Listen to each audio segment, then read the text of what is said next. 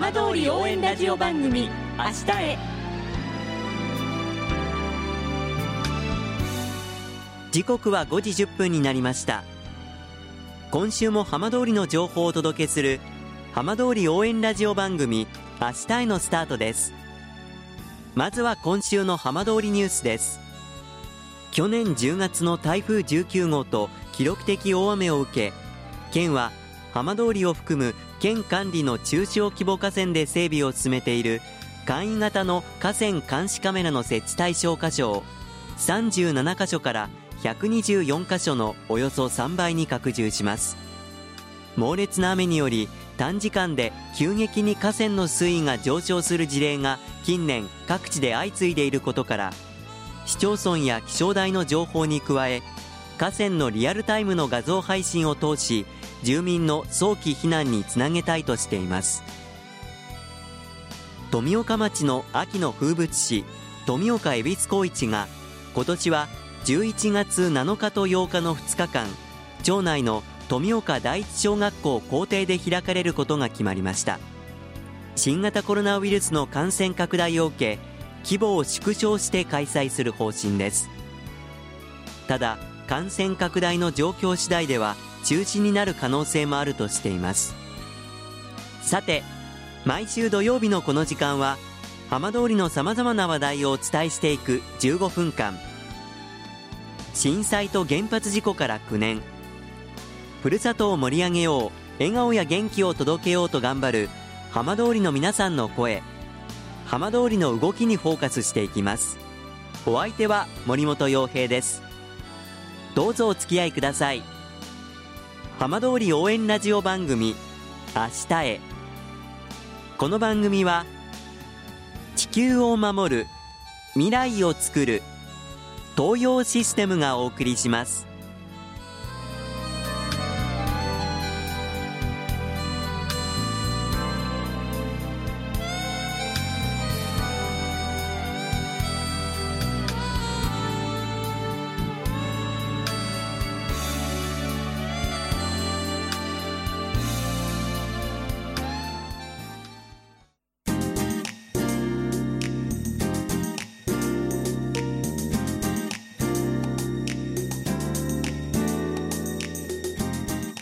代わっては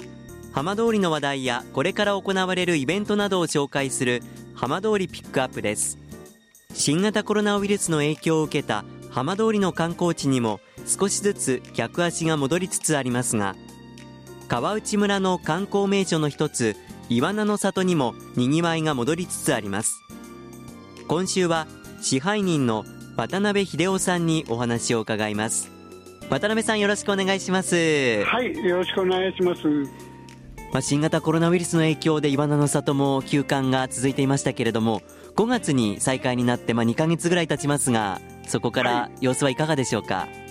そうですね5月の16日からの再開したんですが、ええ、あの皆さん自粛していてストレスがだいぶ溜まってたみたいで、え、あの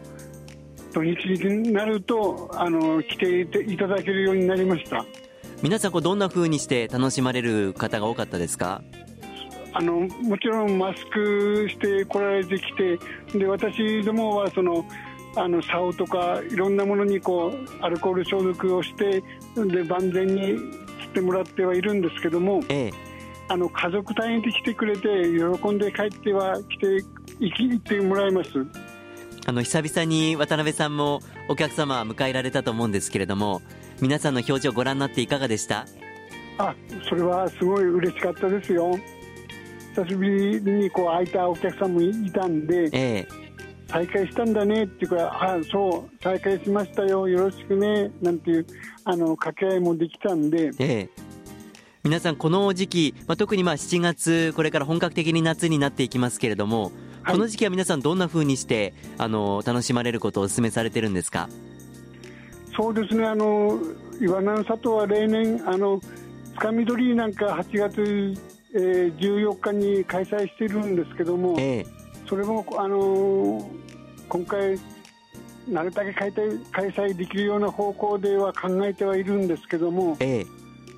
まだちょっとその決定はできないんで、ええ、あの決定次第にこういろんな形でお知らせしたいなとは思ってます。あとあの今ですね岩名の里の方ではそのキャンプをしに来てくれるお客さんがええ、頻度にかけてあの楽しんでもらえる人が何人かこう出てきました。やはりこう川内ですからこう自然の中でのキャンプっていうことでもってこいの場所ですよね。あそうですね。あの、まあ、キャンプ場ってちゃんとしたものはないんですけどもウッドデッキとかその林の中であの張れるキャンプテントを張れるようなあの施設ができましたんでええ、あとその体験交流館っていうあの施設の前にこう芝生があるんですけどもそこええ。にもあのテントを張ってもらえるようにしてもらっているんであの結構お客さん楽しんでもらってます。やはりこの夏の時期というのはキャンプでも、まあ、一番オンシーズンになりますよね。そうですね。これまでとやっぱ傾向ちょっと変わってきてるところもあったりするんですか？あ、そうです。あの。なんか見たこともないようなテント張ってこう楽しんでくれる人いますよ。あのテントからこう煙が出てたり煙突が出てたりして、ええ、もう本格的な人が多いんだなっていうふうには思ってます。まあでもこの屋外で楽しめるっていうことですから、まあ、こういうそのご時世といいますか状況の中ではキャンプっていうのは楽しめるものの一つとしては人気も高いですよね。そうですね。あのそれはそうですね。こう密になるはずもないし、ええ、あの自分でこう楽しんでいってもらってるんで、それはあのいいいいことだなとは思ってます。あとあの岩名の里では毎月あの定期的にこうカレーを楽しめるそんな日も設定されてるそうですが、はい、そちらも引き続き順調に行われてるんでしょうか？はい、大丈夫です。あの毎月第一日曜日にあの。えー、バングラディッシュカレーを提供してますんで、ええ、ぜひ食べに来ていただければ助かりますあのバングラディッシュカレーというと馴染みがないという方もいらっしゃると思うんですがあのどどんな味のカレーなんですか？えーとですね、スパイスを15種類使ってまして、ええ。ー、今、うちで提供しているのはチキンカレーなんですが、え、あのスパイスだけでこう味付けしたちょっと辛めのあのカレーなんですが、私も好きで食べてはいますけど、ええ、あの世代問わずやっぱりこうカレー好きの方たくさんいらっしゃいますか？あそうですね。あのホームページ見てああの食べたいんだってしてあの思って来てくれる人もいるんで、ええ、あのそれは助かってますけど。毎月第一日曜日ということで次は8月の2日ということになりますか？はいそうです。ぜひたくさんの方来ていただけるといいですね。はいあのそれは願ってますんでよろしくお願いしますまあ、そして川内村というと、まあ、少し時期は過ぎてしまいましたが森青ガエルということであの皆さんからも非常にこうあの注目も高いですけれども岩名の里でも今年また卵あったんですか？はい、えー、6つ7つは産んでくれました。いかがですか？こうあの順調にそちらの方もなんとかあの育っていきそうですか？ええ、大丈夫みたいですね、あの泡でこうあの巣を作って、そこ、卵を産みますから、ええ、それがこう池にポタンポタンと落ちるみたいですよね。いらっしゃった方も、その森青ガエルの卵って、結構珍しそうにご覧になったりもするんですか？はい、はい、そうです。渡辺さんもかなりこう説明なんかも力入りますか？ええ、そうですねあの、なかなか身近で見れるもんじゃないもんですから。ええあのこれがあの森青ガエルの卵ですよって説明はします、まあ、ぜひそんな川内村の魅力をこれからも伝え続けていただきたいですけれどもぜひ最後ラジオを聴きの皆さんに渡辺さんから一言メッセージいただいてもよろしいですか？ぜひその自然豊かな川内村の岩南里においでくださいませ。お待ちしておりますんでよろしくお願いします。渡辺さんどうもありがとうございました。ありがとうございました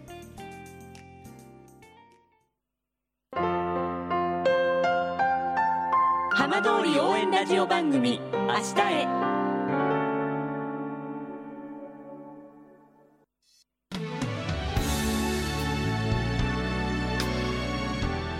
浜通りの情報をたっぷりでお送りしてきました。浜通り応援ラジオ番組「明日へ」この番組は地球を守る未来をつくる東洋システムがお送りしました。